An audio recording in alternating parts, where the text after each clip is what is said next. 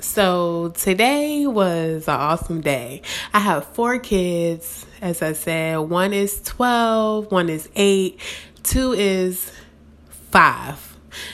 Forgive me, y'all. My mind be fucked. But anyway, we went out just to have something to do. Went to the mall and we ate lunch. Then we just walked around the stores.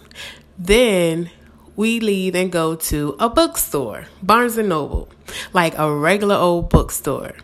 Yo, my kids lit the fuck up like over a bookstore, but it was fun. Like, you know, every, nobody was on the phone. We worked together, helped each other find books, and like, wh- whatever section we went to was like we all could relate or have a conversation like we were we were chilling and the kids loved it um, then after that, we just went and chilled with good people, good vibes. Like, I've never seen my kid ask about another kid, like, oh my God, uh, what grade is she going to? It was just awesome.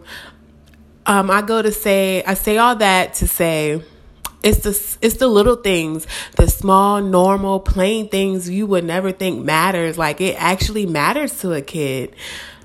my kid had an awesome day on the way home. You know, they fell asleep. Now they're in there playing. You know, they're still gonna fight, but it was just the fact that I spent a day with them and it was actually fun. I didn't think about nothing.